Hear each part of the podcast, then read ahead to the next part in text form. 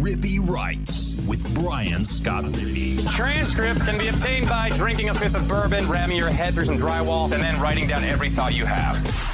What's up? I am Brian Scott Rippy. Thanks for tuning in to another edition of the Rippy Writes podcast powered by Twisted Tea. It is our Sunday SEC football conversation with Weldon Rotenberg. We talked about the Rebels surviving 27 to 20 in a win over Arkansas before they head into the bye week. We discussed a strong defensive performance, some injuries on the offensive side of the football, another fourth quarter drive when Ole Miss had to have it, and where this team is positioned as they head into a bye week five and one, and really everything in front of them in a relatively uh, healthy or clean bill of health, I should say. So we also took a look around the SEC, and of course, at the end, the fastest growing segment on American soil, it is Soccer Corner. So buckle up. I think you'll enjoy this podcast. Before we do, I want to take a quick break to remind you this podcast is brought to you by C Spire. Time to upgrade your home internet to the best service in the market with C Spire Home Fiber. The past few years have proven how important it is to have reliable home internet connection for you and your family. That's why C Spire Home provides the most reliable internet service with 99.99% uptime. C Spire also prides themselves with best customer service in the home internet market. Their customer service is award winning, local,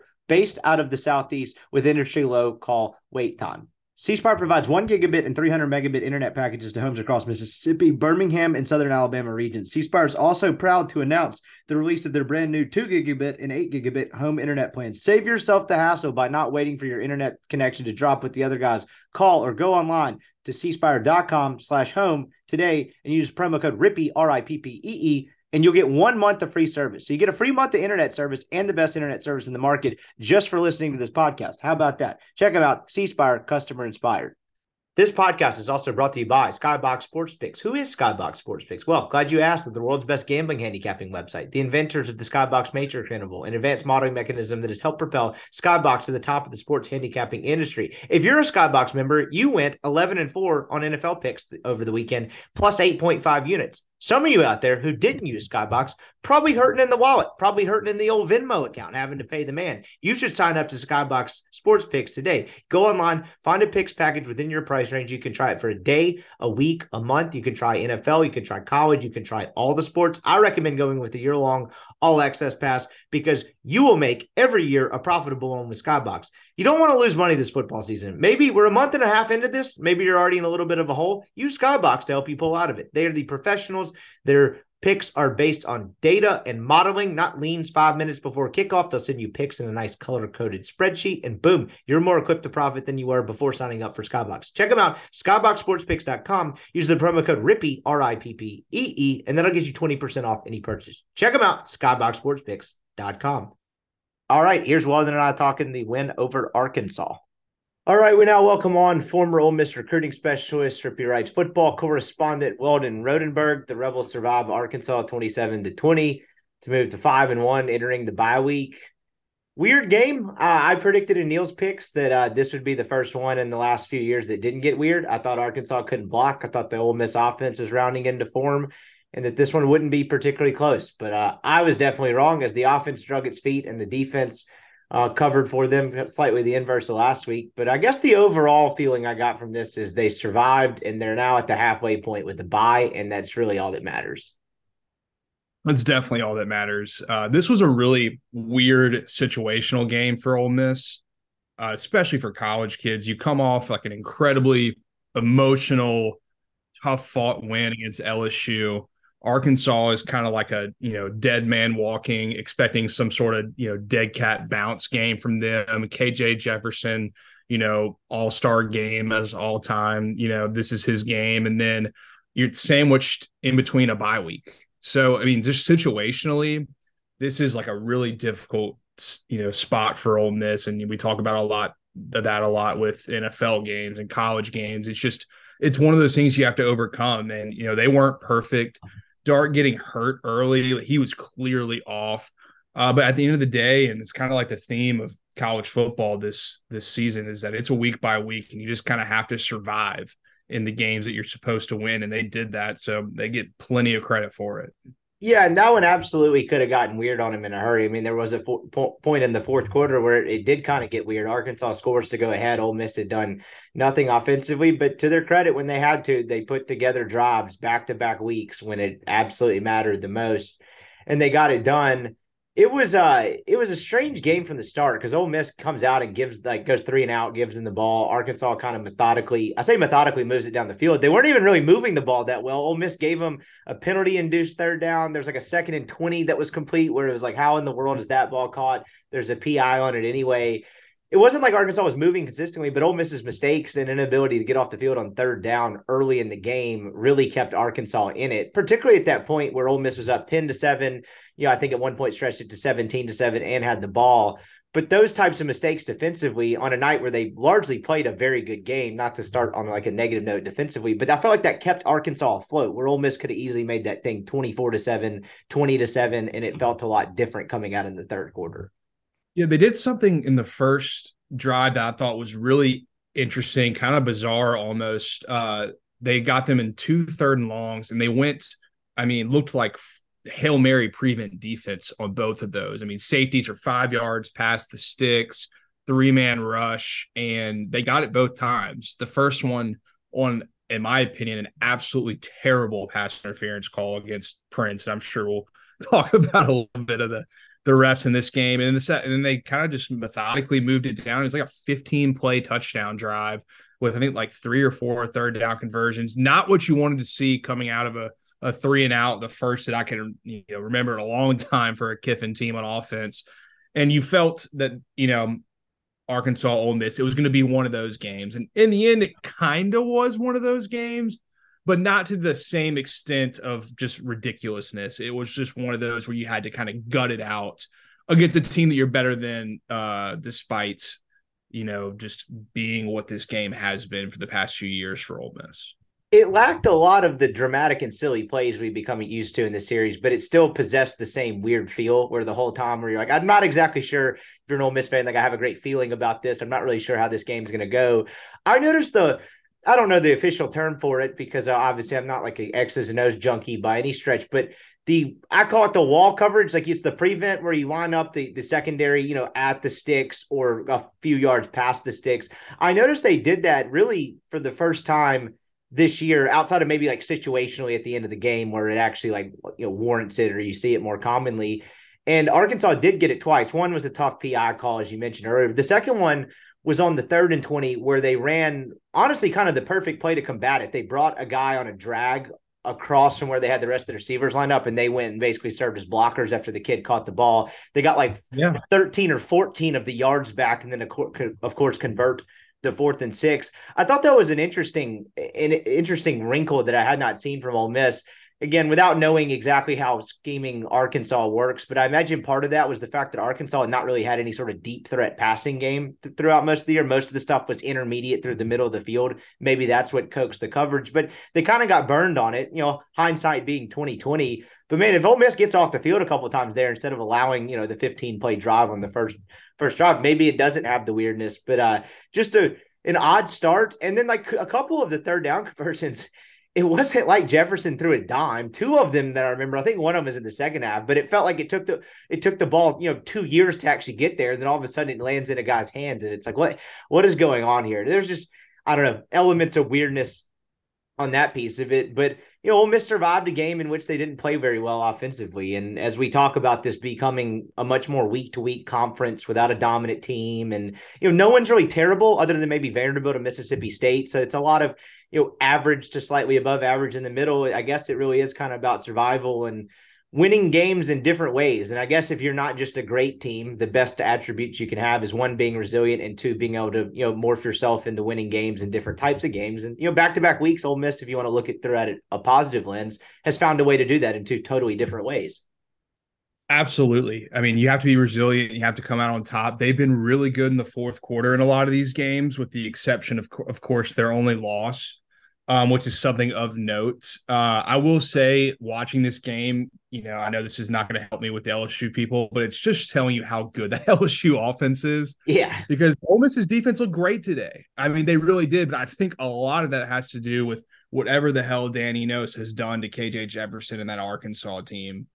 Um, yeah, so, can we talk about that for a second? I don't get that offense. And again, I'm I hate I'm I'm as slow as anyone to second guess coaching and play calling and scheme because that's just the classic like guy sitting on the couch doesn't know exactly what's going on. I'm not even going to throw a specific criticism. I just don't get it. It's not fun to watch. It looks terrible. They struggled with basic like slow mesh concepts. I didn't understand any of it, and it's a shame because KJ Jefferson's a ton of fun to watch play. But uh, Dan Enos don't know what you're doing.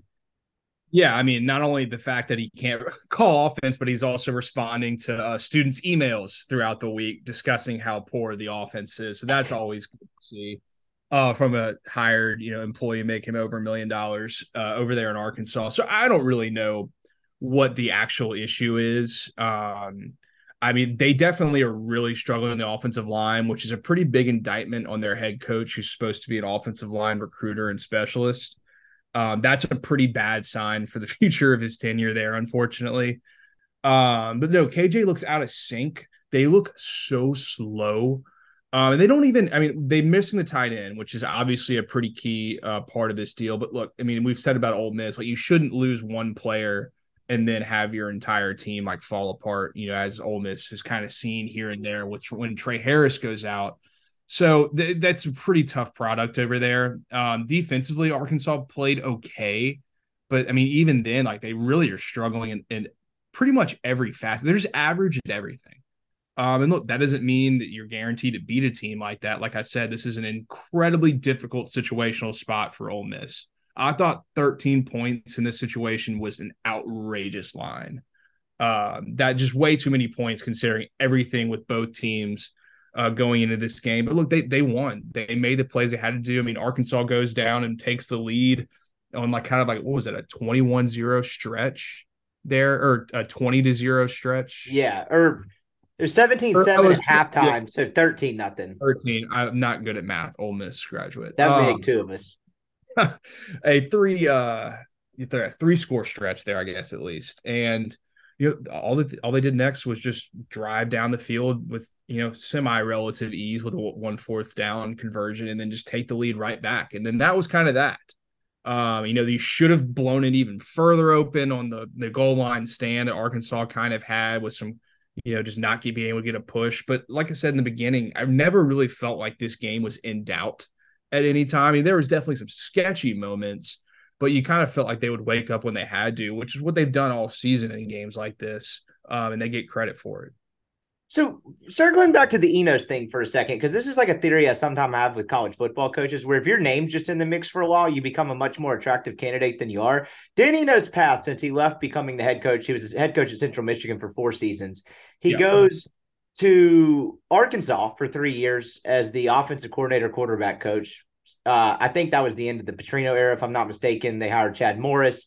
He goes, spends a year as like an analyst or something at Michigan. Then he's QB associate head coach at Alabama. Then he's the OC in 2019 in Miami for a year. Then he goes to Cincinnati, associate head coach. Then he spends the last two years as the offensive coordinator at Maryland. Do any of those stick out to you? Of like, oh, I remember that team. That offense was sick. That was a ton of fun to watch. It's just a dude that's gotten a bunch of jobs. His name's in the mix a lot, and you're like, oh, Dan Enos, that sounds nice. But when you look at it, it's like, well, does it actually? I feel like there's two or three guys in college football at a time at coordinator positions that are kind of in that. Is this guy actually good, or is he just talked about a lot?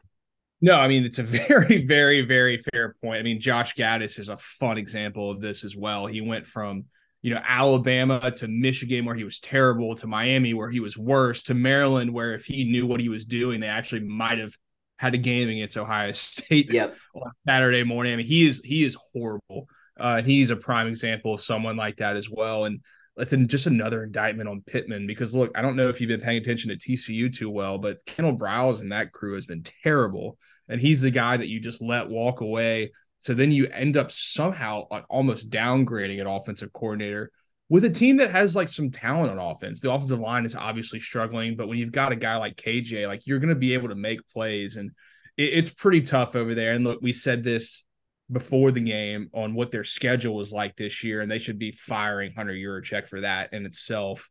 Um, they have to go to Alabama next week, so that's a loss. Um, and then you have to come home and play Mississippi State. You don't even have a bye week. I mean, until after Mississippi State. So it's really, really, really tough in Fayetteville right now. And that's five straight losses for Arkansas, assuming they don't win in Tuscaloosa next week. And I mean, I know we talked about it last week, but just to reiterate, I wrote about it in the Friday newsletter too. Arkansas plays a home game against BYU, which they lose. Not a great start if you're going to kickstart a month long road trip. After that, you probably don't want to lose to BYU at home. But they go at LSU.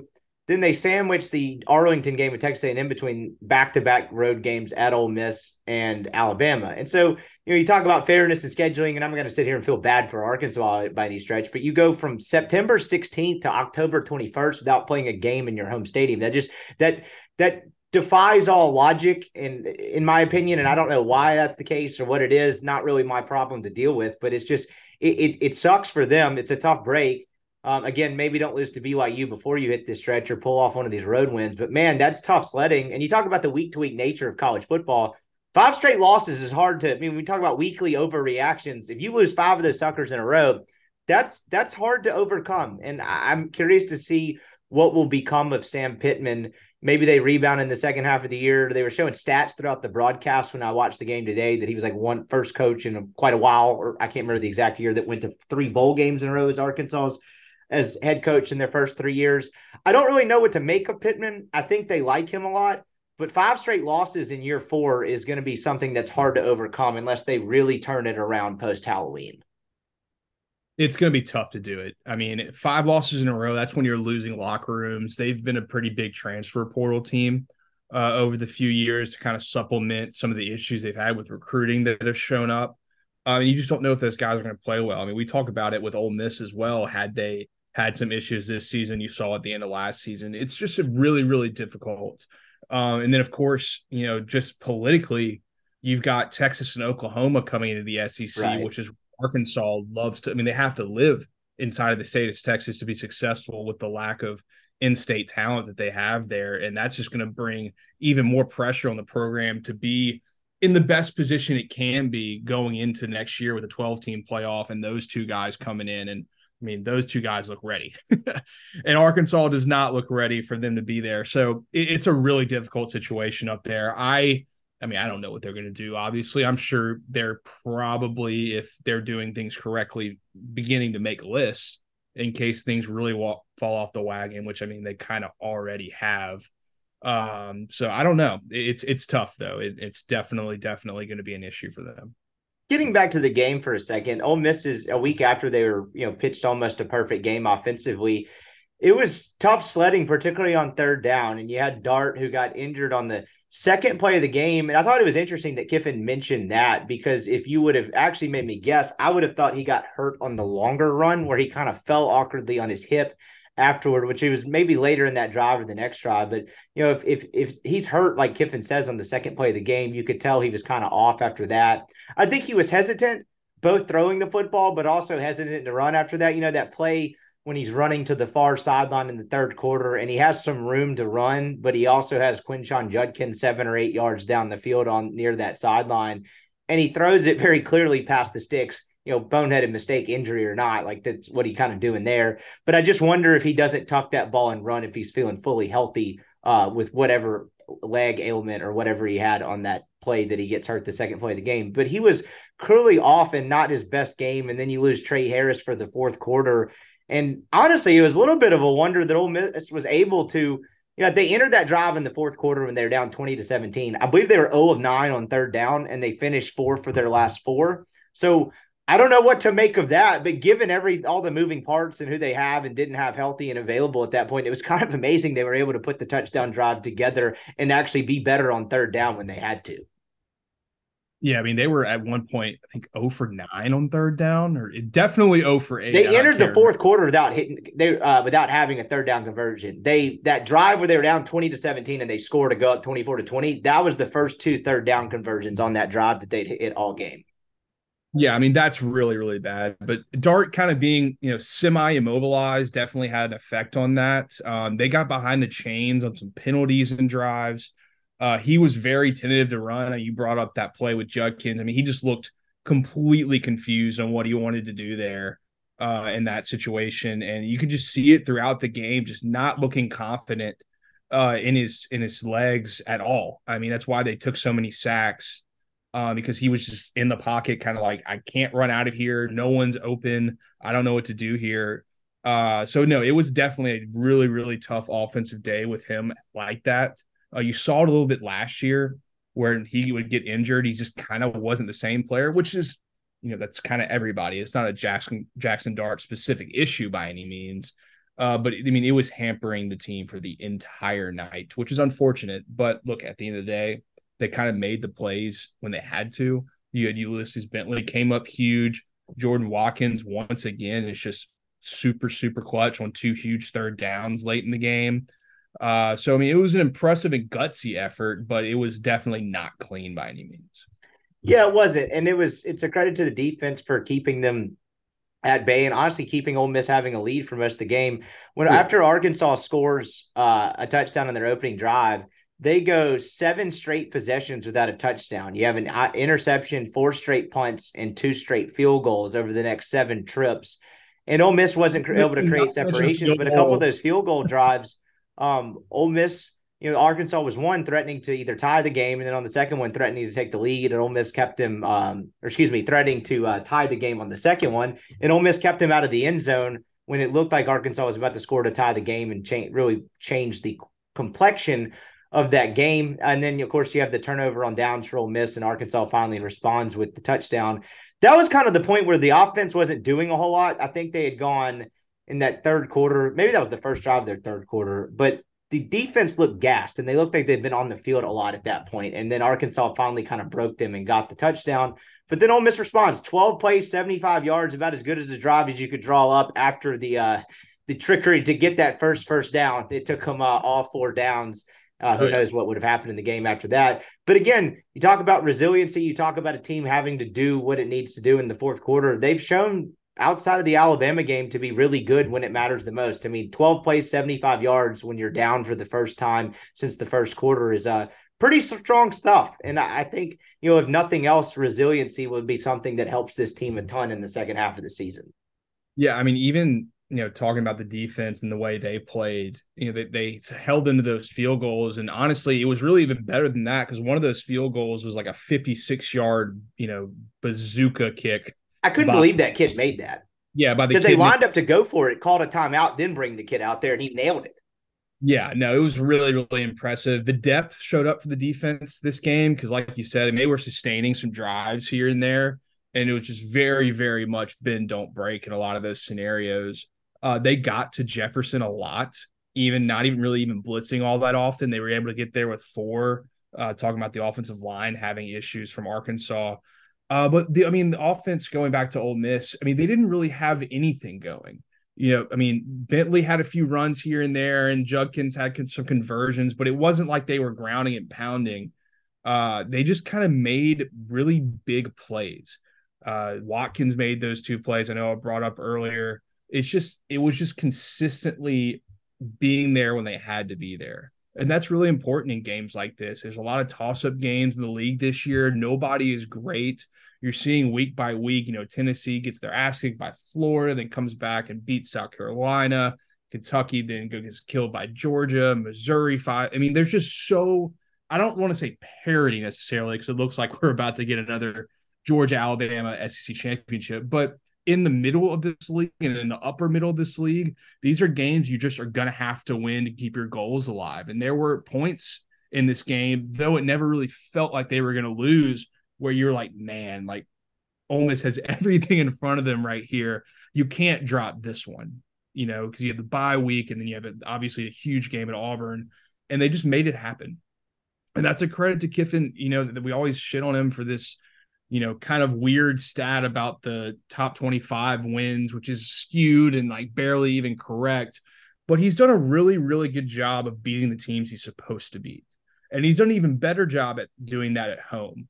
Um, I, think if this game was in Fayetteville, it would have been a little sketchy, uh, which is pretty obvious um, considering Ole Miss's luck up there in recent years. But they did it. And now they're at five and one with the bye week. They get to get healthier. Dart and Tre and even Franklin, who like was not really a factor in this game at all, uh, all have a chance to have two weeks to really get riled up because they're going to have a really tough one and two. I know Auburn's not very good, but their defense is, and that's a really difficult place to play on the road. And if I had any guess, that just feels like an ESPN six o'clock kickoff for that game. Um, I don't have not looked at the slate that week, but it feels like they're going to make that one a, a, mini prime time, if anything. So uh, they got out of there with a win. That's all they really needed to do. It just wasn't that pretty. Jordan Watkins, seven catches for 90 yards, 86 yards somewhere in there. I can't remember off the top of my head, 86 yards. Um, he and Bentley were the only two, you know, running back pass catching guys that had more than about 64 yards uh, from scrimmage. Tre Harris is the most talented receiver on this team. He's the best receiver on this team. It seems like Jordan Watkins might be the receiver that Jackson Dart trusts the most. It just seems time and time again when they have to have something, things aren't going well Jordan Watkins somehow makes a catch either around or close to the sticks, mostly a lot of times near the sideline for some kind of crucial conversion. He's just kind of a steady presence. I know that he's been called a coach on the field and all that cliched stuff, but a very mature, steady guy that Dart seems to trust a lot. It's uh it's something that's really Ole Miss has really benefited from this year. And he came up huge again because again, in a game where they're not having a ton of offensive success without Jordan Watkins seven catches, I don't really know what we're talking about today. He made some huge ones when they absolutely had to have it. Yeah, and he does something that's incredibly important that people don't talk about as much is that he just doesn't drop the ball. Yep. Like almost never. I, I think Chase said what he had three drops in his career on targets. That's that pretty like nuts. On, it's insane, and it's a com- incredibly underrated statistic because you don't really talk about it. It's like the classic, you know, you don't talk about the offensive line until they screw up. You don't talk about drops until you have them, and it's not even a conversation because for him, he's always right on the sticks. He's always right in the right spot, and he just never drops the ball. And I think that's really why Dart trusts him so much in those scenarios because even if he's just a little open or a little covered, it doesn't really matter. If you put it on target, the kid's going to catch the ball. Uh, and that's just a completely uh, invaluable stat and invaluable, you know, confidence to have as a quarterback, especially when he's hampered. Just know you've got a safety blanket like that. And we kind of thought Prieskorn was going to be that, and he's still working his way into this system uh, to be more, you know, consistent, whether that's in blocking or pass catching or understanding the offense or getting in game shape. I don't know what uh, the deal is there. Um, I'm, I'm, not even saying that in a negative way. It's just he hasn't been the biggest factor except for the LSU game where he had a, like you know three big catches. So I'm not like trying to counteract my statement, but last night he was just wasn't there, and Jordan was, and that's just massive. It was. I was going to go to Prieskorn next. You know, he has the game where it feels like okay, he's back. He's in game shape after kind of getting his feet wet in the Alabama game. Was very impactful against LSU. Had the big third down catches. Was also awesome in the running game. Uh, Ken Williams crew, not fans of Caden Prieskorn. I feel like he got picked on by the officiating crew for some of the night. I know he had a couple holds. One of them felt less. Uh, one of them felt more warranted as far as a flag than the other. Then he just gets absolutely jobbed on a on a bizarre false start call that looked very clearly offsides. He just felt like the man in the uh he felt like the guy of the night that was in the, a bad officiating crew's crosshairs. And I imagine for him that had to have thwarted him or at least made it more difficult for him to get in the rhythm of a game. But he had a huge block on either a Judkins or a Bentley run late. So credit to him, I guess, for kind of sticking at it. But it just felt like the game where he couldn't really do anything right. And I don't necessarily mean that directed at Prieskorn. It's just no. every time he looked up, he had some kind of tough penalty called on him. It was just a very weird night for him from the start. Yeah, he got killed, and this is like kind of getting consistent with him with just terrible holding calls. And they're not terrible because he's doing the wrong thing. They're terrible because they're just calling ridiculous calls for him just blocking people into the ground. Um, I, I think he'll get in rhythm. I, I think he's going to be fine. Um, he's clearly making a difference in the run game. Uh, they weren't dominant by any means in this game, but they kind of got the yards when they needed them. Uh, you know, at least later in the game they did. You know, they had, they struggled in the middle eight. Uh, I'm not worried about him at all. Uh, but it's just interesting how he's being used in the game plan week by week. And we've only, I guess, technically seen really two and a half weeks of this uh, with him because Alabama, then that wasn't really too much of a data point right there. Uh, but look, he gets another opportunity for two weeks. You know, we don't talk about it, but he gets to get even healthier uh, over this bye week, hopefully getting in better game shape. And then he's absolutely going to be needed against Auburn in two weeks as those guys actually have a really good defense. We'll get back to Weldon in just a second, but before we do, I want to take a quick break to remind you. This podcast is brought to you by Twisted Tea. Are you ready to elevate your college football game day experience? Check out Twisted Tea, your go to game day beverage for college football fans. Twisted Tea is unlike any other hard beverage you've ever had before. It's made with real brewed tea and packs a flavorful punch with 5% alcohol and no carbonation, delivering the perfect balance of taste and refreshment that goes down smooth for every game day occasion. No need to settle for the usual. Twisted Tea turns up on any occasion, especially when you're cheering on your favorite team. Whether you're tailgating in the stadium parking lot, watching at a bar, or hosting friends at home, Twisted Tea is there to elevate your game day experience. It perfectly complements your love for college football and your passion for creating unforgettable moments. So let's toast to unforgettable game day experience. Twisted Tea, the drink that fuels and celebrates your love for college football. Keep it twisted. Podcast is also brought to you by LB's University Avenue there in Oxford. Go see Greg if you're Rippy Wright subscriber. That's rippywrights.substack.com. You get a free newsletter from me and discounted meats. Right now it's three six ounce bacon wrap fillets for 20 bucks. It's about a $40 evaluation you're getting there for $20. Just go in, show Greg proof of subscription, tell him you know about the Rippy Wrights newsletter. He'll get you set up and then go find all of your own favorites. It's the greatest butcher shop in the world. Incredible cuts of meat. I love the filet burgers all kinds of delicious sausages. The tri tip is incredible. It's truly a gem of Oxford and a gem of the South. Check them out. LB's University Avenue there in Oxford. All right, back to Weldon. Absolutely. And then along the lines, it was actually, the, I think, the first game this season that Ole Miss has been the less penalized team.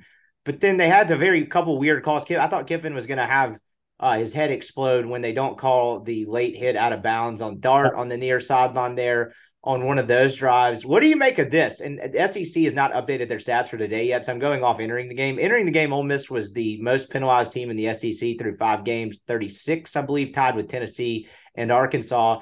And then they've had the least amount of penalties called on their opponents. Only 21 penalties have been called on their opponents. LSU, the least penalized team in the conference at 21 penalties, just to kind of mirror that up. I don't know what to make of it at all. It's probably, I mean, as much as people would like us to delve into conspiracy theories why the league hates Ole Miss, it has been a very unfortunate officiating year for Ole Miss, whether it's them making dumb penalties or being on the wrong side of 50 50 calls. It's just been a weird whistle through six games for Ole Miss so far. So there's two parts of this. Uh, the first part being that the offensive line, they definitely hold a lot. They've had procedure penalties. They are definitely hold a lot. That's just a fact. Um, and they've been called on it quite a lot. And the large majority of those calls are correct. Uh, no issues there. This Arkansas game, officiating wise, was was terrible. I mean, it was really, really, really bad. The false start. I mean, that's just simple. That's like day one stuff for officials. Is when they jump off sides, you're supposed to react to it to get the penalty called, and they just completely screwed that up. Uh, the Deantre Prince pass interference call on the first drive for Arkansas was absolutely terrible. That was an uncatchable ball. The receiver is walking in inbounds. He's not even trying to make a play on it, and Prince is, and they end up calling him because he kind of nudged him in the back. And that all encompassed in the Jackson Dart play, which was, I mean, just unexplainable. I mean, we have to teach these guys how to be soccer players and to flop when they're out of bounds. Yeah, he, he got only, penalized for not falling. He got penalized for not falling, and then is because this guy catches him. Right, but he, he gets caught by his own sideline. It should have been on the far sideline. They wouldn't have caught him. I don't guess, and maybe it gets called. Insane. No, maybe no. It might have might as well been on the Arkansas sideline, and then Kiffin is just berating the official as he should have, and he looked like he was about to throw the flag until Kiffin yelled at him, and then he just kept it in his pocket. He Which should not affect anything. You shouldn't balk based on sideline or coach reaction. It was unreal. He literally looked like he was going to take the flag, and then he just didn't do it because Kiffin was yelling at him for an absolutely obvious, uh, what do you call it, late hit penalty. It's just it was really, really, really poor. And the, honestly, the only reason Arkansas had more penalties was because they had like I mean, like they did in the LSU game, like seven false start penalties. So it wasn't like, you know, it was some sort of weird imbalance. They were just had terrible procedure penalties. Um, I mean, I don't know what to do about it. The refs, they've been terrible all over the place. This one just felt like particularly bad. Um, and I don't even think like the LSU game last week, I don't think the Brian Thomas thing was a touchdown. It was a weird call. It was close, whatever. Uh, the rest of the game, besides the pre-scoring, was was fine and probably you know apt. Uh, but just looking at all these games these weeks, it's just been really, really bad. And there's they if they're going to take themselves seriously, you got to do something about it. Do you think we see next week Kiffin just tells everyone not to catch the teammates when they're coming out of bounds? It's like, do not stop this guy by anything. Just let him go into the bench, let him fall down. We're just going to see Ole Miss guys doing the Olay, and instead of catching their teammates when they come off the sideline, uh, into or into the sideline, rather just letting them fall. Well. Yeah, you might as well just start flopping. I don't know what you should do about it because I mean, it's just I how they did not call that right in front of our sideline when they were right there too is just kind of unthinkable. Maybe they tell him to trip him. Maybe they get the sideline crew to start tripping Jackson Dart and Quinshon Judkins when they come to the sideline. I'm willing to try anything here, but uh, mm-hmm. just a weird, another weird part of the game. Terribly officiated game, but Ole Miss, aside from a few weird penalties, actually played pretty clean. Getting back to defensively, because I don't think we've given them enough credit for not only keeping Ole Miss in the lead when they didn't really do a ton at all offensively in the third quarter, really didn't have the ball a lot. They get put in a tough spot after the turnover on downs where Dart is sacked in his own territory on fourth down. But they, yeah, I didn't understand that one. Kiffin kind of made a uh, a little. I think he made a little bit of a smart ass comment in the post game where he's like, "I know you guys talking to media probably won't like the turnover on downs or the decision to go for it on fourth down." I didn't really understand it at that point with the way the defense is playing. Um, but you know, given aggressive coach, I guess at least he's consistent in that. It would be more frustrating if he was very conservative in some areas and very con- aggressive in others. If nothing else, I didn't like the call. I thought they should have punted it too. But I guess if nothing else, he's consistent. But the defense got put in some tough spots, and they forced two incredibly crucial turnovers. One early in the game where you know, for the most part of the first half, Ole Miss didn't really sustain a drive at all. The only touchdown they had until that last one right before halftime, or two drives before halftime, was set up by the Asante Sistrunk uh, near pick six, where all Ole Miss had to do was take all four downs to punch it in the end zone. The defense really played well. I thought they got in the back foot a lot. I thought they made KJ Jefferson uncomfortable. Whatever the slow mesh thing that Arkansas was doing, and Cole Cubelic was kind of explaining this a little bit throughout the broadcast, and I'd probably butcher his explanation. But it seemed like Golding was giving the John Saunders or the Khari Colemans, the guys up by the line of scrimmage, Tennyson a little bit, when they like see the slow mesh, just go dead red and get them. And they really blew up some plays in the backfield. And it it it flashed some speed that maybe I had not given enough credit to for Ole Miss with the Saunders types, the Tennyson types. They have some guys that can really get in the backfield in a hurry. And they blew some Arkansas plays up in the backfield and stopped some drops because of it. So what it looks like what they were doing, and like I said, I'm not a total scheme guy, but they did it multiple times. So I kind of got a few good looks at it. When they're doing that slow mesh, basically they're reading that uh, kind of outside linebacker. So whether it's Perkins or whether it's Ukwu out there, you're reading him to where, you know, either you're giving the ball or Jefferson can, you know, RPO it or he can run with it. And Golding was basically like, we're just not even going to give you that option. So they're blitzing kind of like a cat blitz, not really the corner, but kind of that nickel safety. And they were taking both guys. So that means that the the in man on the line, whether that's the outside linebacker, the defensive end, takes the running back.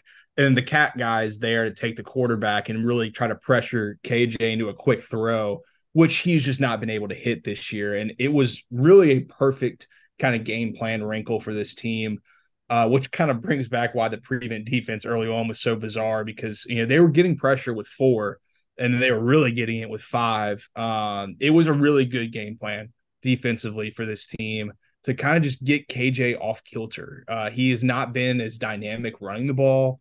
The offensive line has not been very good for Arkansas this year. And then that play was just not working with Sanders not being fully healthy. I mean, what they have 33 rushing yards in this game. Yep. I mean, that's really, really, really, really, really good by Golding in this defense. And uh, they played, I mean, they weren't perfect by any means, but if you are going to give them an offense on the other side that's not dynamic at the quarterback position, I really like this defense's chance of being really, really good. Uh, if you've got a really dynamic quarterback back there, it's a different story. Um, but fortunately for Ole Miss, I'm not sure they're going to see another one for the rest of the year, which is pretty crazy to say. Um, and I guess we'll talk about more down the line what this season looks like now at the bye week, but uh, pretty damn good effort by the defense. Yeah, I mean they. I think that I just double checked the numbers: thirty-six rushing yards. That's the lowest output from an Ole Miss defense since the 2014 defense. I think allowed zero against Tennessee. I guess it's hard to do a hell of a lot better than zero. I do remember the 08 Egg Bowl I do remember that. like negative 30. Um, but pretty pretty damn strong. A lot of tackles for losses. A lot of plays made in the backfield. Um, I thought Isaac Ukwu had a pretty damn solid game. He was around the quarterback a lot. He was very disruptive.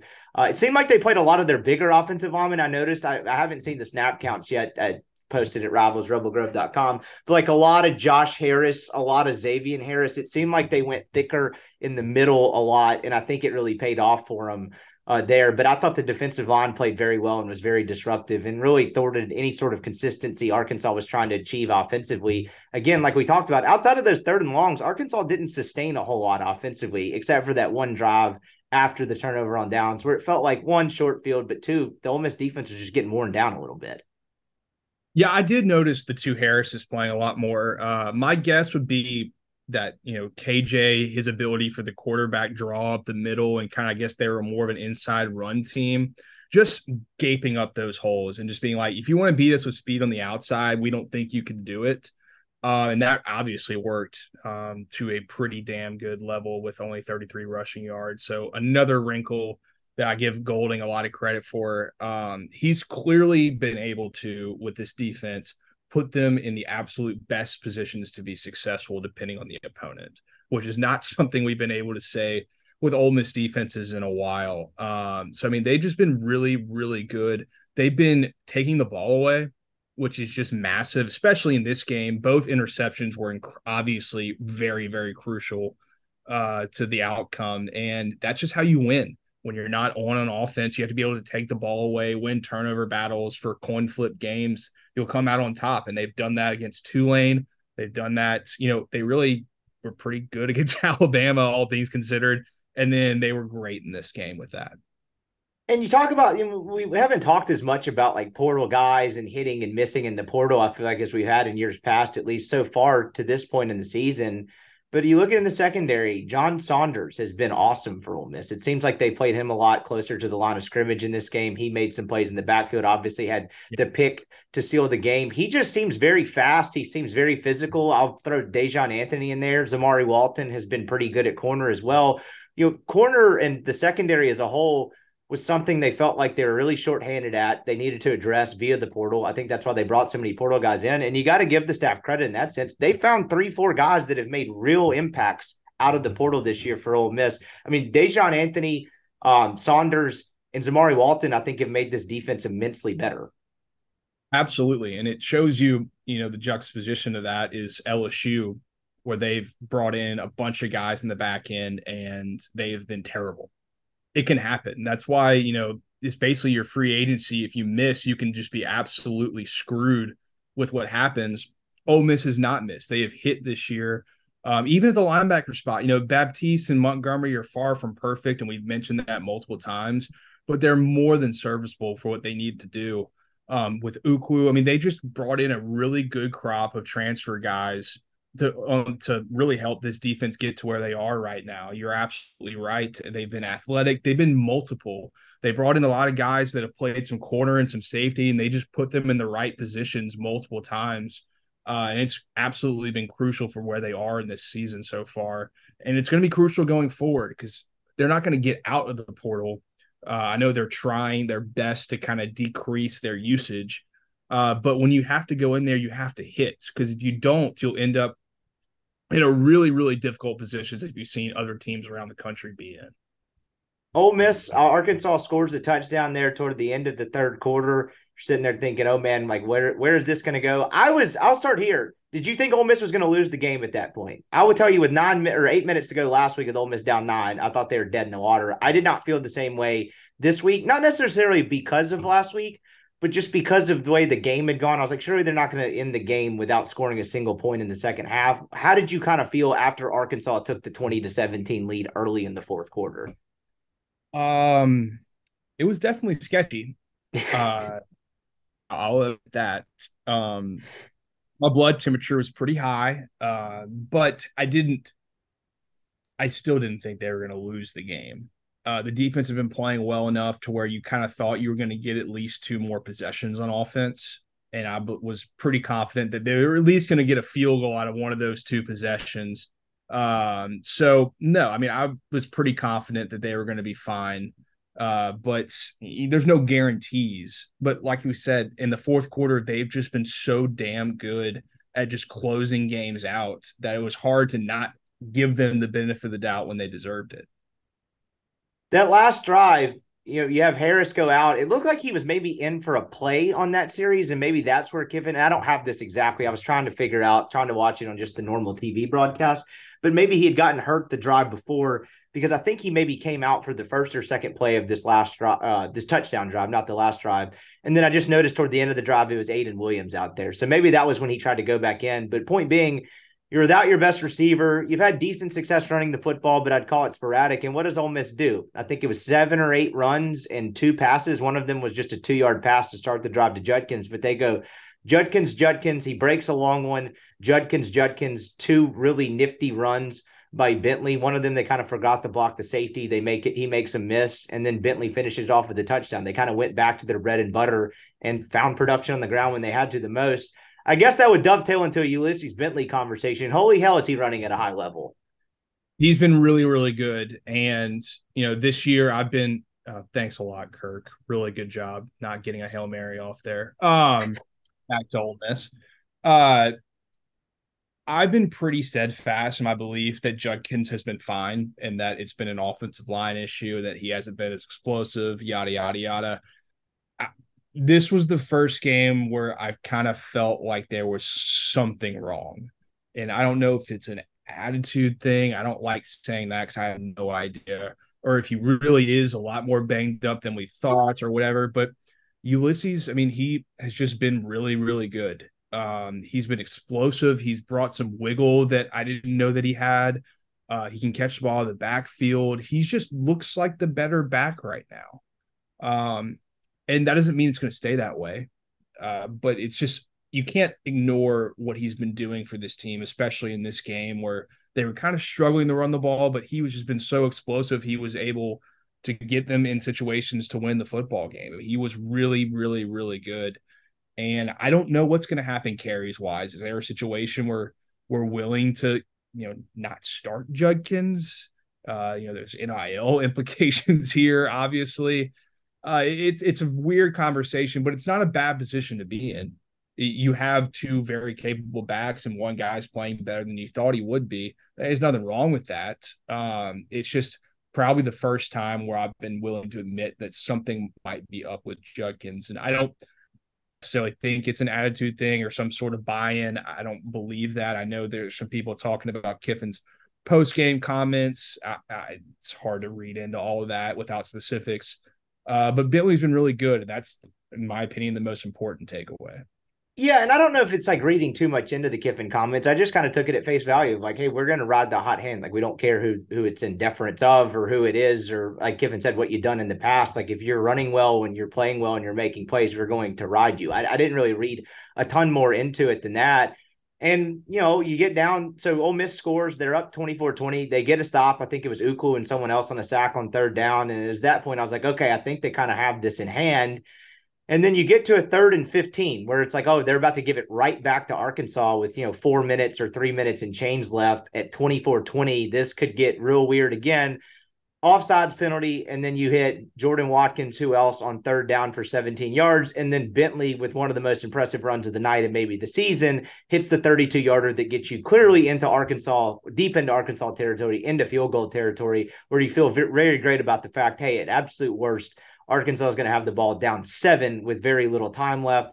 Ole Miss not able to stick it in the end zone. It is what it is. But uh, two huge plays by both Bentley, Dart, and Watkins to push that into field goal range. Because if they punt there, Arkansas's got it back, decent field position with a lot more time left, one and only down four. And uh, that would feel like that would have felt like a hold on to your butt situation, much like last week after Tre Harris yeah. scores with time left.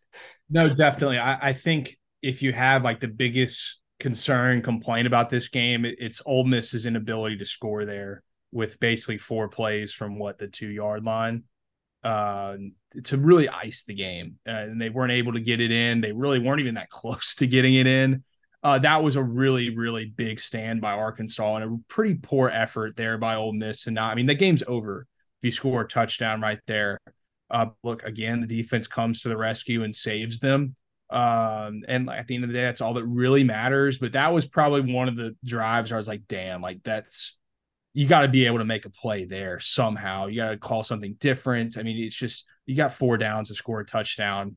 You got to make it happen. I mean, they even went backwards, which is why they ended up having to kick the field goal because I thought, you know, there was a situation where he was potentially going for it. You could kind of see it coming. Um, you could feel the temptation. You thought, oh god, he's. he's I mean, I was this. telling people in the room I was watching with, I was like, "You're about to see the sketchiest fourth down you'll ever see in your life coming up here. Like, just be prepared for it. And then at the end of the day, I think he absolutely made the right call. Kick the field goal. Your defense is playing great, and then move on from there. We will finish up with Weldon in just a second, but before we do, I want to take a one more quick break to remind you. This podcast is also brought to you by our partner at AG1, the daily founded nutritional supplement that supports whole body health. I drink AG1 every day. I gave it a try because I'm not always giving my body what it needs. I take it every morning. It helps get me the nutrients I need, helps me feel a lot better. It is a great kickstart to the day. You should try it too. With every daily serving, you're setting yourself up for success with 75 high quality ingredients that give you the daily nutrients and supporting energy, focus, strength, and clarity. If a comprehensive solution is what you need from your supplement routine, then try AG1 and get a free one year supply of vitamin D and five free AG1 travel packs with your first purchase. Go to ag1.com slash MPW. That's ag1.com slash MPW to check it out. This podcast is now brought to you by MC Speech Therapy. Has your child been diagnosed with autism spectrum disorder or another developmental disorder? MC Speech Therapy offers private speech therapy from the comfort of your own home. Other centers may leave you, as the parent, sitting in the waiting room. MC Speech Therapy enables parents to make every moment with their child therapeutic. Using a relationship based framework, MC Speech Therapy can help your child engage, relate, and communicate. Mary Claire Boudreau's doctorate level expertise and passion in helping children with communication difficulties offers articulation and language therapy, parent training, is, is licensed to do virtual therapy across the state of Mississippi. With MC Speech Therapy, you and your family will gain a better understanding of your child while cultivating stronger relationships. For service today, call 903 824 8575 or email her at maryclaire at mcspeechtherapy.net. That is M A R Y C L A I R E at mcspeechtherapy.net. All right, back to Weldon.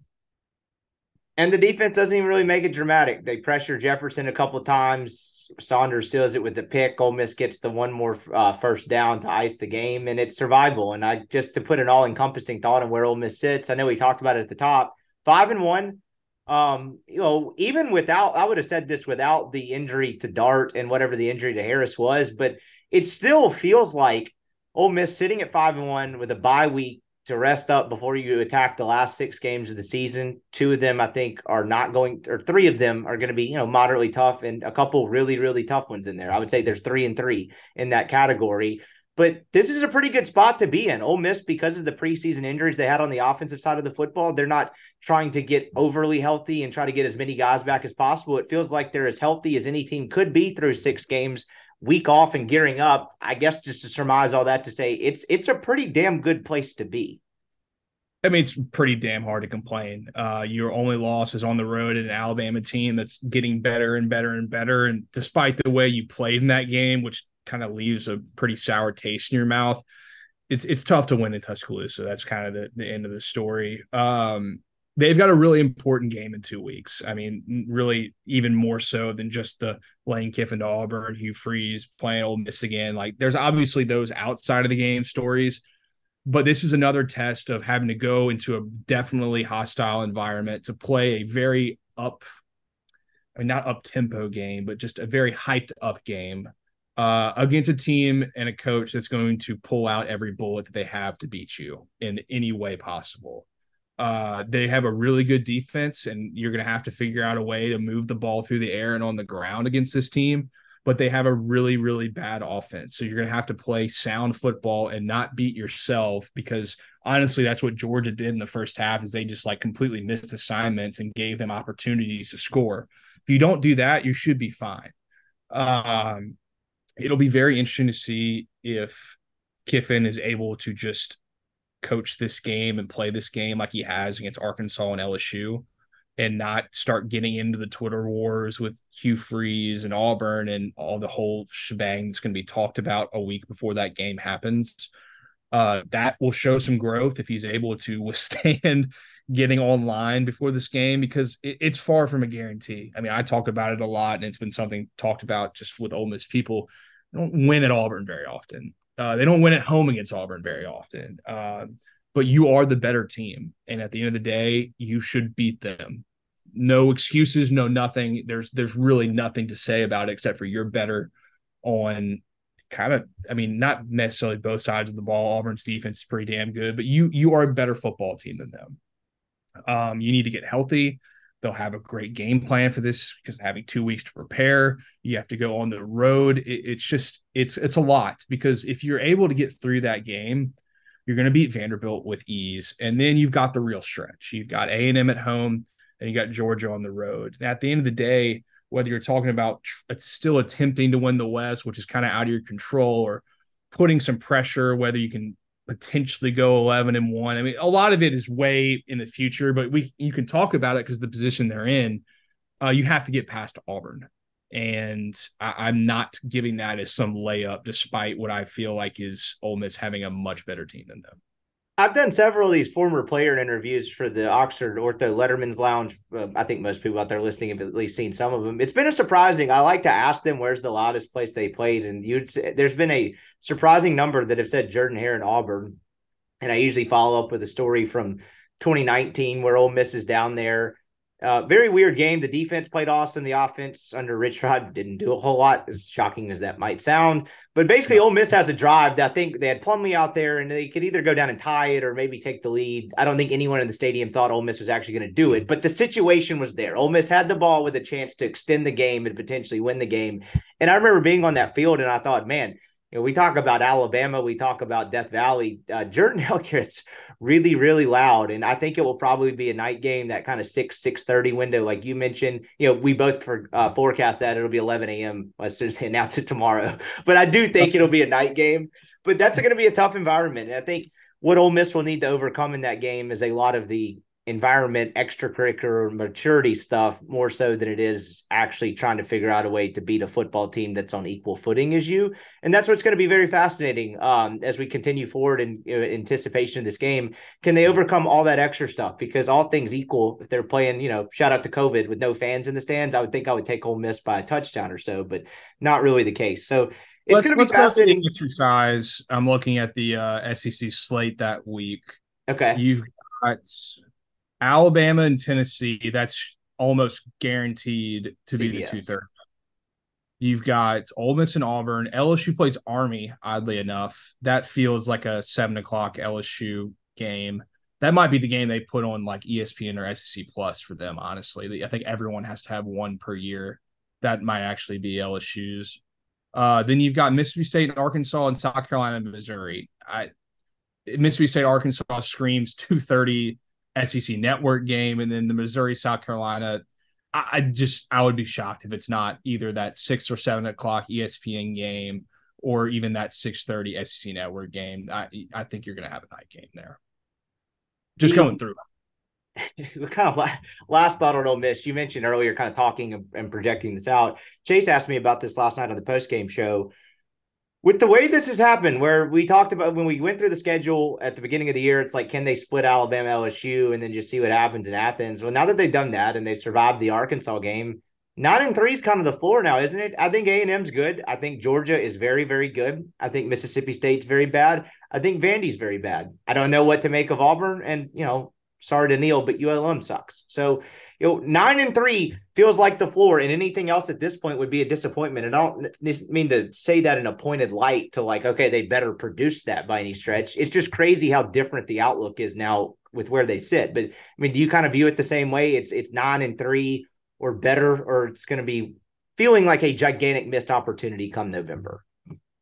Yeah, I mean, I completely agree. And even nine and three would probably feel like a pretty, mild disappointment, but no one's kicking and screaming. It's not like it's not even fair to say that, and it's not even realistic to say that. But that means like nine and three, odds are you would have lost to either Auburn, A and M, or State.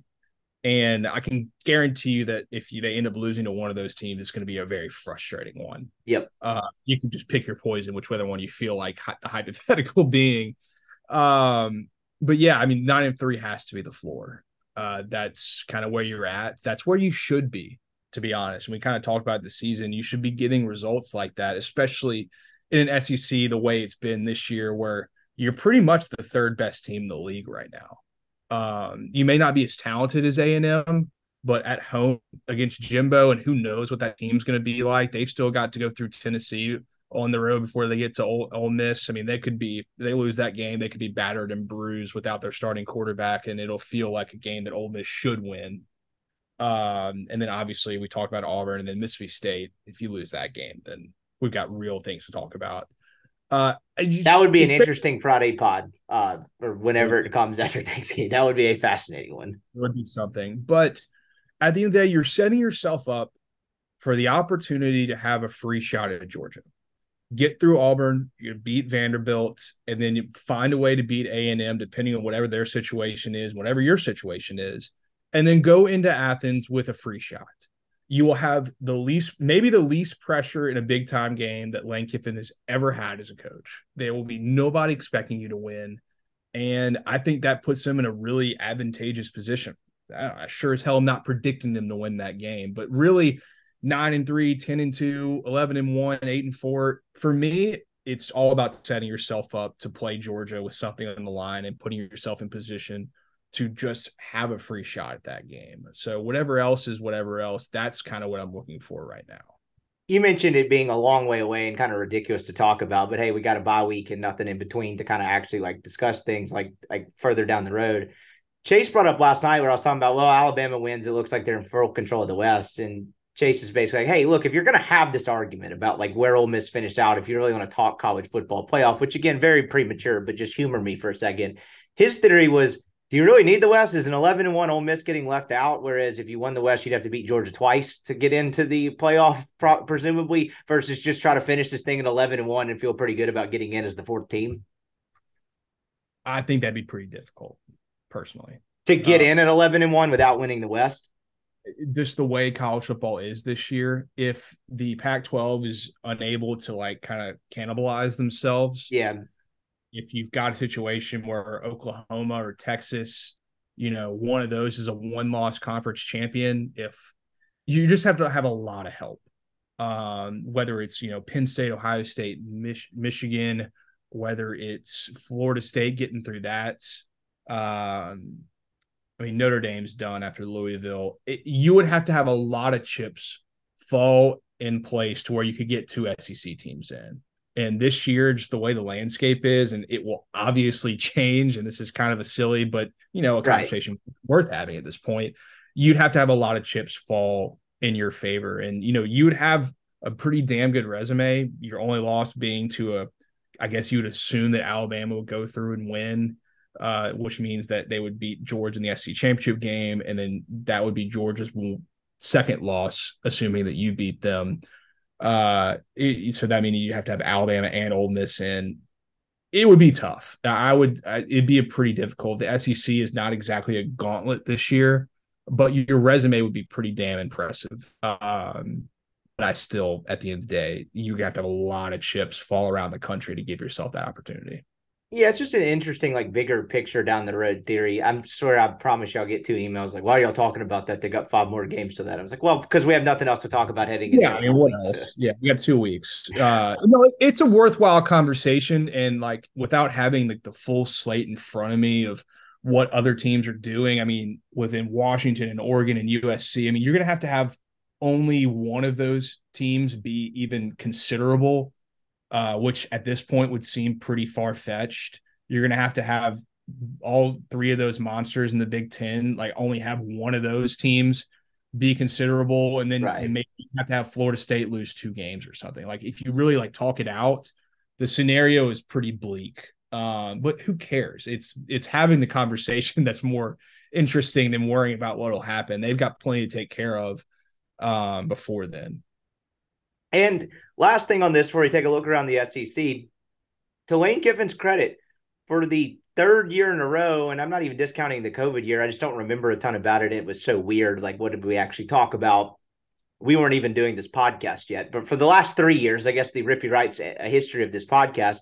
Ole Miss has been relevant and they've been interesting at the halfway point of the season, and they've had real goals to play for in the second half of the season. And there was a long time where that was not the case. And I, thought about this as I'm sitting there watching Mississippi State struggle to get past Western Michigan on Saturday, and I thought, I don't know, my colleague Brian Haydad or some of the other guys that covered that team it's just like, man, what do you talk about for the next six weeks? What do you actually discuss with this? It wouldn't be nearly as fun. And for Kiffin, you know, he talked about, you know, nine million salary as he earned it, as you know, the whole Auburn thing last year. Ole Miss is relevant, and that's part of his job is to keep Ole Miss relevant and their aspirations and preseason championship talk intact for as long as possible. And for the third straight year at the halfway point, they are certainly relevant again. And you got to give him credit for that because that's not always the case here.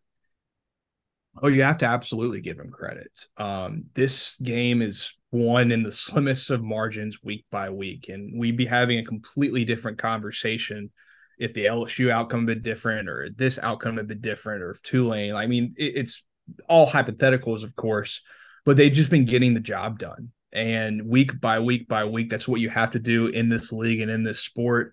And for the large majority of Kiffin's tenure, he has beaten the teams he's supposed to beaten, which then gives you the opportunity to be relevant in the big games. Exactly. And that's kind of that's kind of what I've been talking about, like setting up this potential game with Georgia.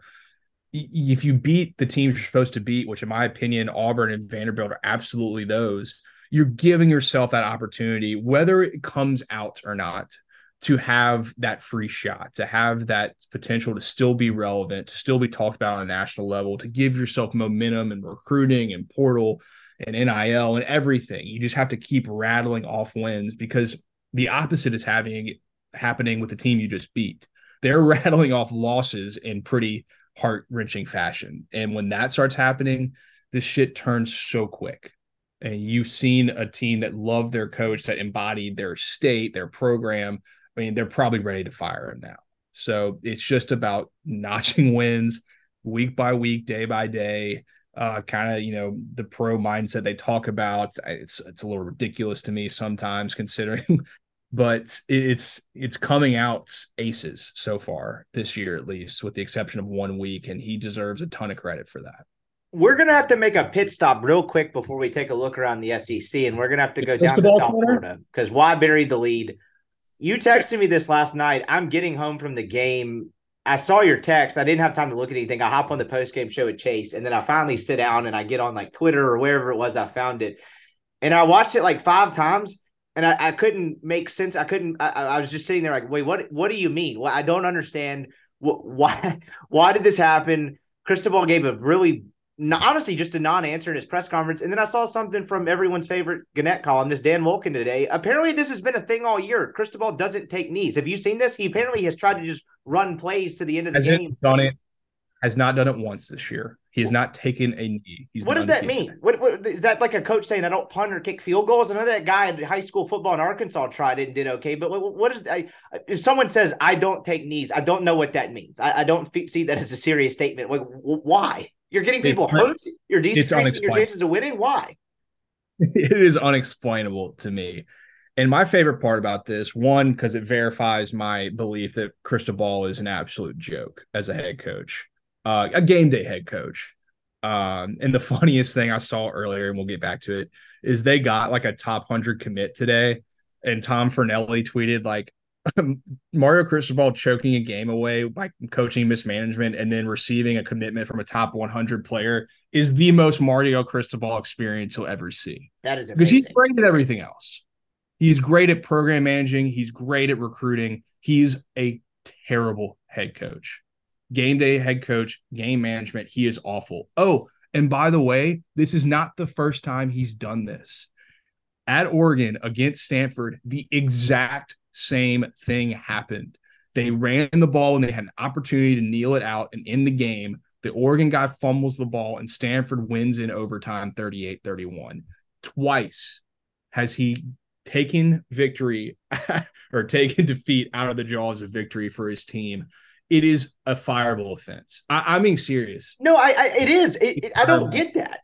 Like when you say I don't know when you say you know I don't take knees. Well, that'd be like someone looking at me and saying I don't pay taxes. It's like, well, let's unpack that for a second. What? How does that actually work? Like it doesn't. Like you can't do it. I just. It, it, I'm not asking you to litigate uh, Cristobal's defense here. It's more so just like a reflection of my disbelief. I just I don't understand it. And then what the hell on the last play? The knee part of it aside, why oh, is yeah. that not a prevent thing? That's the last play of the football game. Why is someone beating them deep where Haynes King, who credit to him, made a hell of a throw to hit the guy's stride? Why is that happening too? No, it's it's all the above. It, he just doesn't get it. He has no idea what he's doing. It is so embarrassing for them for that universe. I mean, they were going to be five and zero oh with a real chance to set up a game against Florida State to potentially win this conference.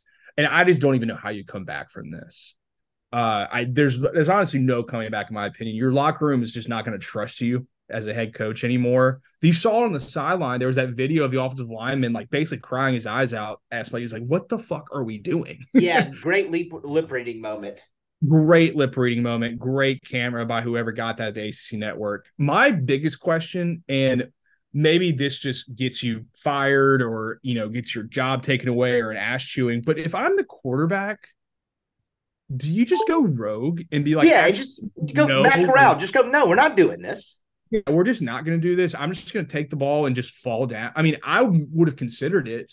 I mean, it's it's really not his fault because the coaches are, are involved in the game time situation deal and they should be calling for a knee. Uh, so like as a quarterback, you're just assuming that there's a reason why you're not kneeling the ball, uh, but there wasn't, and they lost the game for it. I don't care that he may have been down the fumble which he probably was, which makes it honestly even worse. Uh, this is completely on the coach. His explanation was just we should have taken a knee, yada yada yada. Just absolutely pathetic. And I'm so happy we get to have this Cristobal corner before doing around the SEC because he is the worst. It's it's like when we talk. I mean, there there've been a few times when we've done this pod through the years where someone screwed up time management and didn't take a time out at the right time, or they didn't get a field goal set up, and we talk about like them you know, maybe a coach needs a clock guy to handle clock management because they have so much other stuff going on. You can't even justify that with any of this there. He just decided not to do something, one of the most basic plays in football to help your team win a game. And instead it finally bit them and they lost it. I was just beside myself trying to make sense of that. Um, and, you know, very, very rarely on rea- uh, you get social media reaction where it's less strong opinions and more so I cannot believe what I just watched. And that was the general reaction to this, where people were just in general across the sports, you know, online ecosystem just like I don't understand how is this real and it was it was a glorious validation of your uh, anti Cristobal position, and I, I, don't know how you go pro Cristobal after that. It's it's truly yeah. remarkable. it's it's too far gone. I, I, think it's just a matter of time because it will happen again. I mean, history repeats itself. He will do this again and cost his team again. The quarterback better go rogue the next time. He better just run backwards and he. I would like to see him belly flop just to make a point of it, just go rogue and don't take a knee. Just jump straight up in the air and body slam yourself on the ground just to hammer the point home. I mean, why not at this point? I, I don't know. I mean, I don't know who they play next week, but I mean, them being able to come up, you know, and playing, I just, I just don't see how they come back from it. Just emotionally, I just don't see it. Look around the SEC, the 230 game, I caught a little bit, but most of the first half of this, then I kind of do the Grove thing and try to catch some of the end. A&M Alabama. It went for you know two and a half quarters, kind of what I thought was going to happen. I actually thought A&M was pretty good and had a chance to win this game. They're up 17 to 10 at halftime. Alabama really lays the hammer down defensively and puts together two solid drives in the uh, third quarter there. And then you get the classic fourth quarter, two to three or three to two was the scoring in the fourth quarter. And Alabama's defense really just kind of came through. Seems like Milroe's coming into his own a little bit, and this is you know, we talked about at the beginning of the year, this is going to be the Alabama kind of grounded pound and just find a way to win games with the game manager. That felt more like this. I know they didn't have any success or sustained success rushing the football hardly at all. Neither team in this game did, but it just felt like a very good Alabama defense that just kind of put them in survival mode offensively. Yeah, I mean that's kind of the 80,000 foot view of this game. Uh Jimbo just pretty much got out coached and out managed, out schemed, uh, outthought. He overthought everything. He was quite honestly a p word with the way he called his offense in this game. Uh, they had this game. Alabama had, had 23 rushing yards on 26 attempts. They had every opportunity to win this game. They basically decided they were going to let Milroe try to beat them. um, through the air, and in some ways he did, but honestly, like they had him corralled, with the exception of him throwing the ball to Burton 90 times in a row. Uh, but it was 17 to 10. Milroe throws an interception. A&M then goes on to have two plays before they just give the ball right back to Alabama. Uh, it's just everything they could have done wrong, they did wrong. Everything Alabama did to give them an opportunity to take the game by the balls, they just didn't do it. And that's kind of like the, the summation of the Jimbo era at Texas A&M. Um, it was just really unimpressive.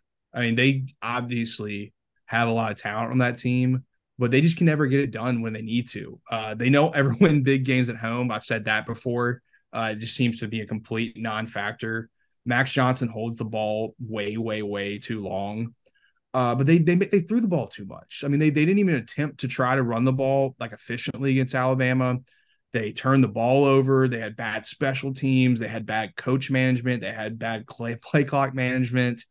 Uh, it, it, was just really, really poorly coached by Jimbo and an incredibly winnable game for them. And, you know, Nick just basically shut in your favorite turn, shoved him in a locker in the most important game of his A&M career.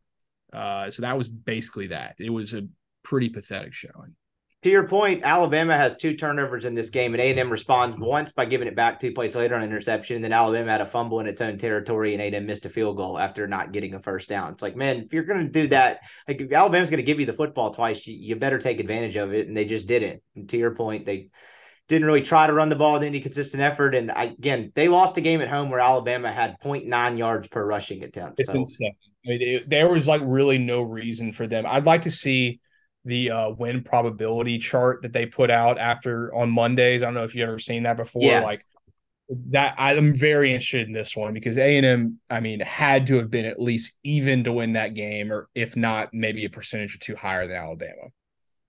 The Mississippi State Western Michigan game, I put this one up next to the Red River game and then a little bit of LSU Missouri. I, I, look, I don't have a ton to say on this. I'm just going to kind of harp on what a struggle it's going to be for Mississippi State. Uh, Western Michigan changed quarterbacks after like two drives, and a kid that pretty much had no successful history in college football at all. Uh, shout out to a kid named Hayden Wolf. He goes 27 to 35 for 262 with three touchdowns and an interception.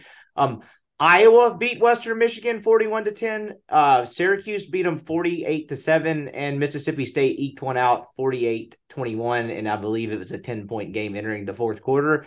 Um, I think Will Rogers is hurt. I think he left the game with a shoulder injury. This is tough sledding in Starkville. I don't know really what to say about this game, but if Rogers is hurt and all you really got is Mike Wright and whoever else, good luck, man. This is going to get rough for them.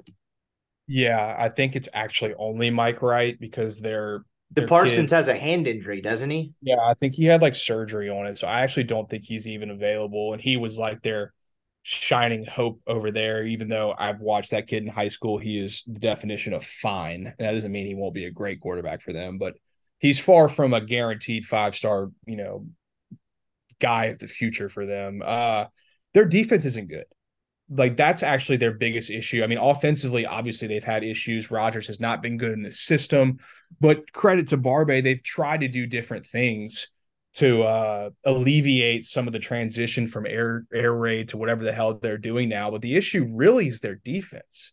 They uh they have no speed in the back end. Their defensive line is a bunch of okay players, and then their best player is a linebacker, but he's like your old school, the Jett Johnson kid. I remember him from Tupelo. He's like your old school Mike linebacker, where unless you're running straight at him, like he's going to be pretty much ineffective. Uh, they're just not very good, and they don't do anything well. They don't do anything great for sure. Uh, and they've got a pretty damn difficult schedule going down the end. It's not looking like a great debut season for uh I mean, I can't even remember his damn name. Um, whatever his name, Arnett. Yeah. Uh, he just he seems like a defensive coordinator that's that's playing in the role of a head coach right now. Uh, they have no identity, and they're trying to figure out different ways to do that. Uh, Western Michigan, I thought it was was it 48-21 or 31? It was uh no, excuse me, it's 41-28. I may have said that back. Oh, 41-28. Okay, yeah. 13 point game. Yeah, no, I mean Michigan, I mean Western Michigan is not a good football team, and they were kind of moving it at will uh, against a state team that's like supposed to be this defensive oriented team with a defensive head coach. They they have got a lot of issues, and now there's going to be basically a borderline wildcat offense because it, it, looks like Rogers might be out for a while with the way you kind of came off the field, and that's uh, no bueno for them.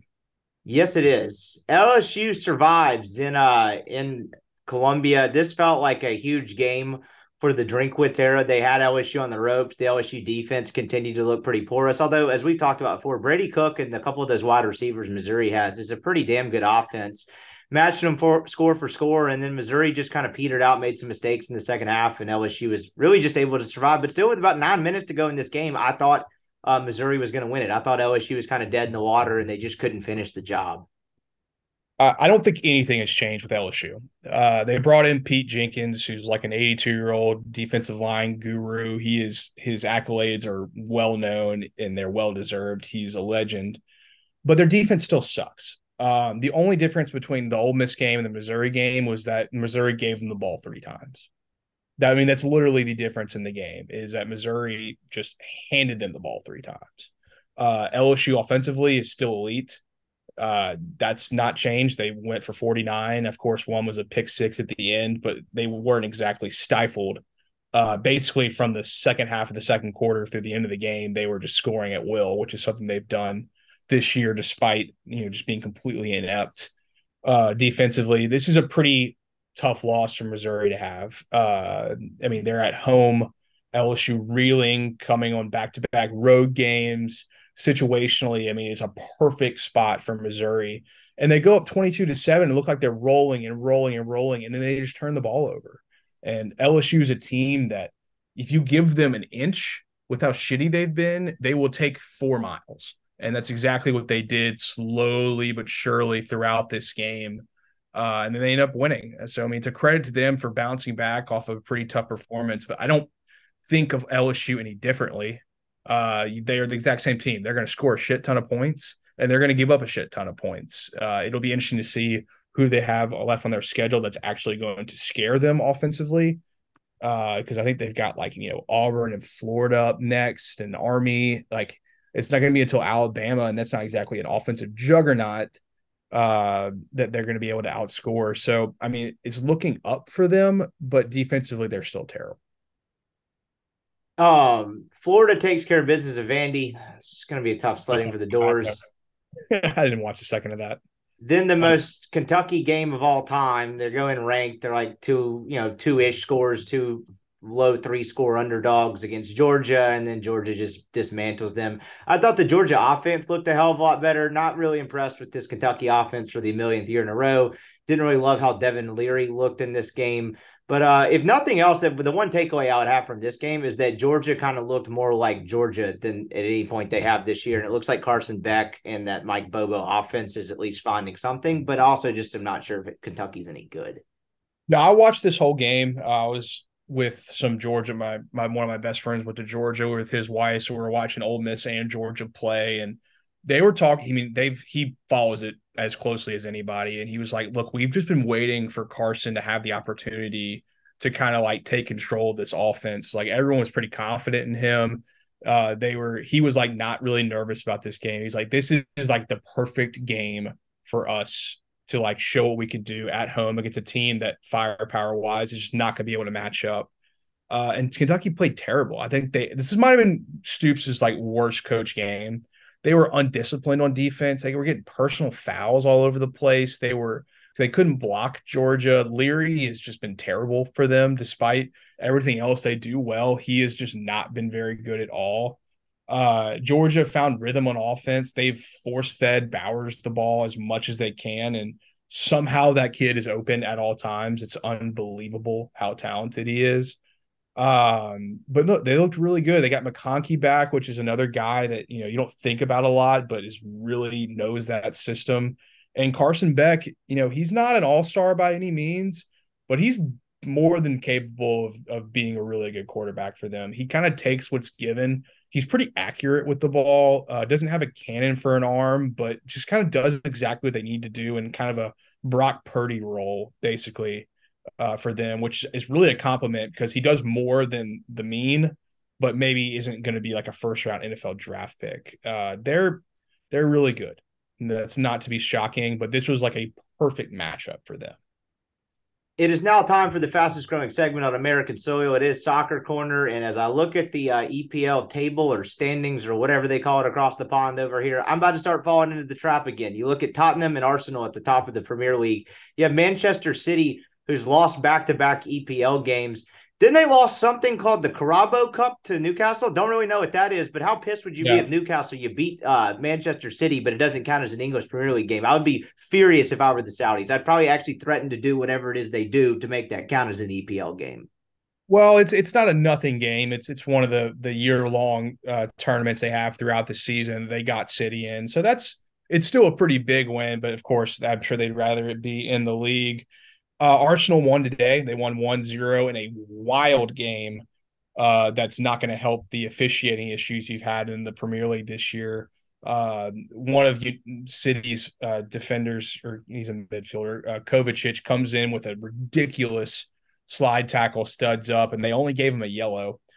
And then, literally, I mean, it couldn't have been 10 minutes later. He does it almost again and then doesn't get a yellow for his second red to get him out of the game eventually karma kind of caught up with them. And they ended up losing 1-0 i didn't exactly see how it happened. I was driving back here to baton rouge.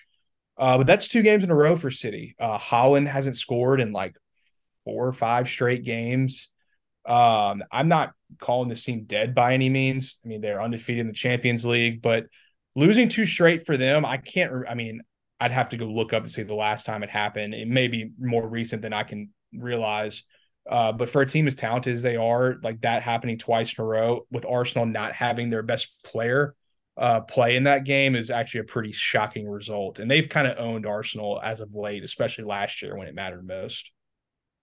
It's been a tough week for the uh, those rooting for us to Chelsea to get in the relegation zone. They're back up to 11th. I'm assuming off the top of my head, this means they won back to back matches and look pretty good. That is absolutely the case. They won 4 1 and 2 0 against Fulham and Burnley, respectively you know, yeah. I guess preying on the bottom of the league, but uh, you know, they're uh they're they're firmly out of the relegation zone now after the last couple weeks. We've been wondering what might be possible there.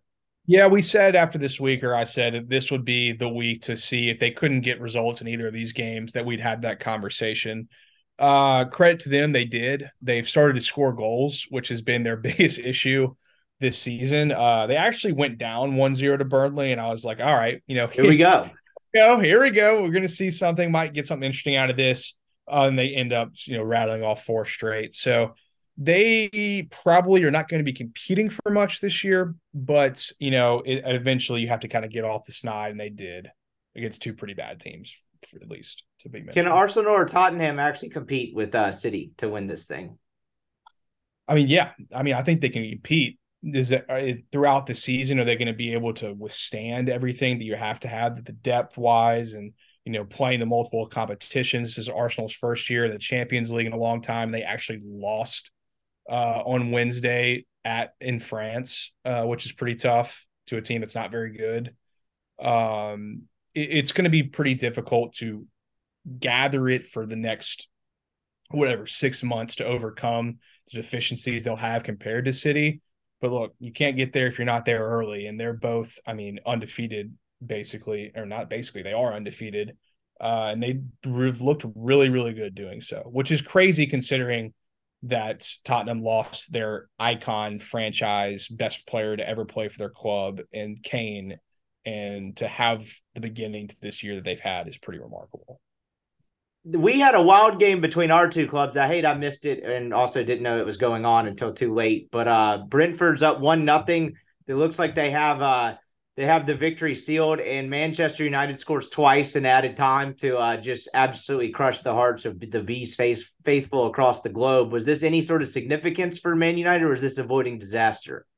I would say a lot more avoiding disaster than significance. They played Tuesday in the Champions League at home against Galatasaray from Turkey and gave up three goals, losing 3 2 to a team they should not be losing to at home. They are now 0 2 in their Champions League group stage matches, not to mention they've lost their last two uh, Premier League games.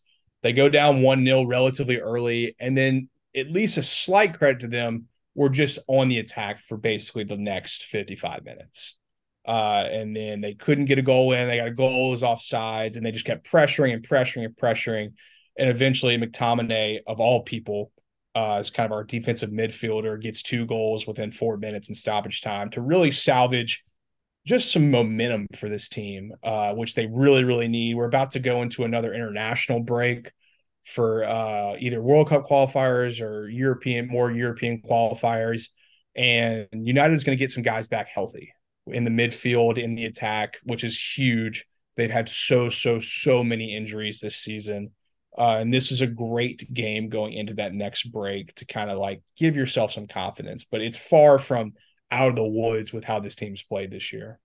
Sporting News doing the Lord's work here as we wrap up. I've been very irritated at the lack of sackings by the managers. And as of October 5th, they wrote an article updating the odds to be fired. The overwhelming favorite with four to five odds is a guy, a fellow named Paul Heckingbottom. My God, is that an EPL manager name? Is Sheffield United. He is the heavy favorite to be sacked next. The rest of these guys have some uh, pretty long odds.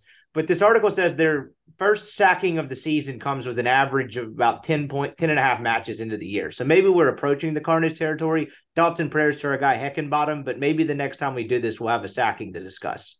I would say it's definitely possible. I mean, I'm looking at his deal. They're 0, 1, and 7. So that's not exactly great.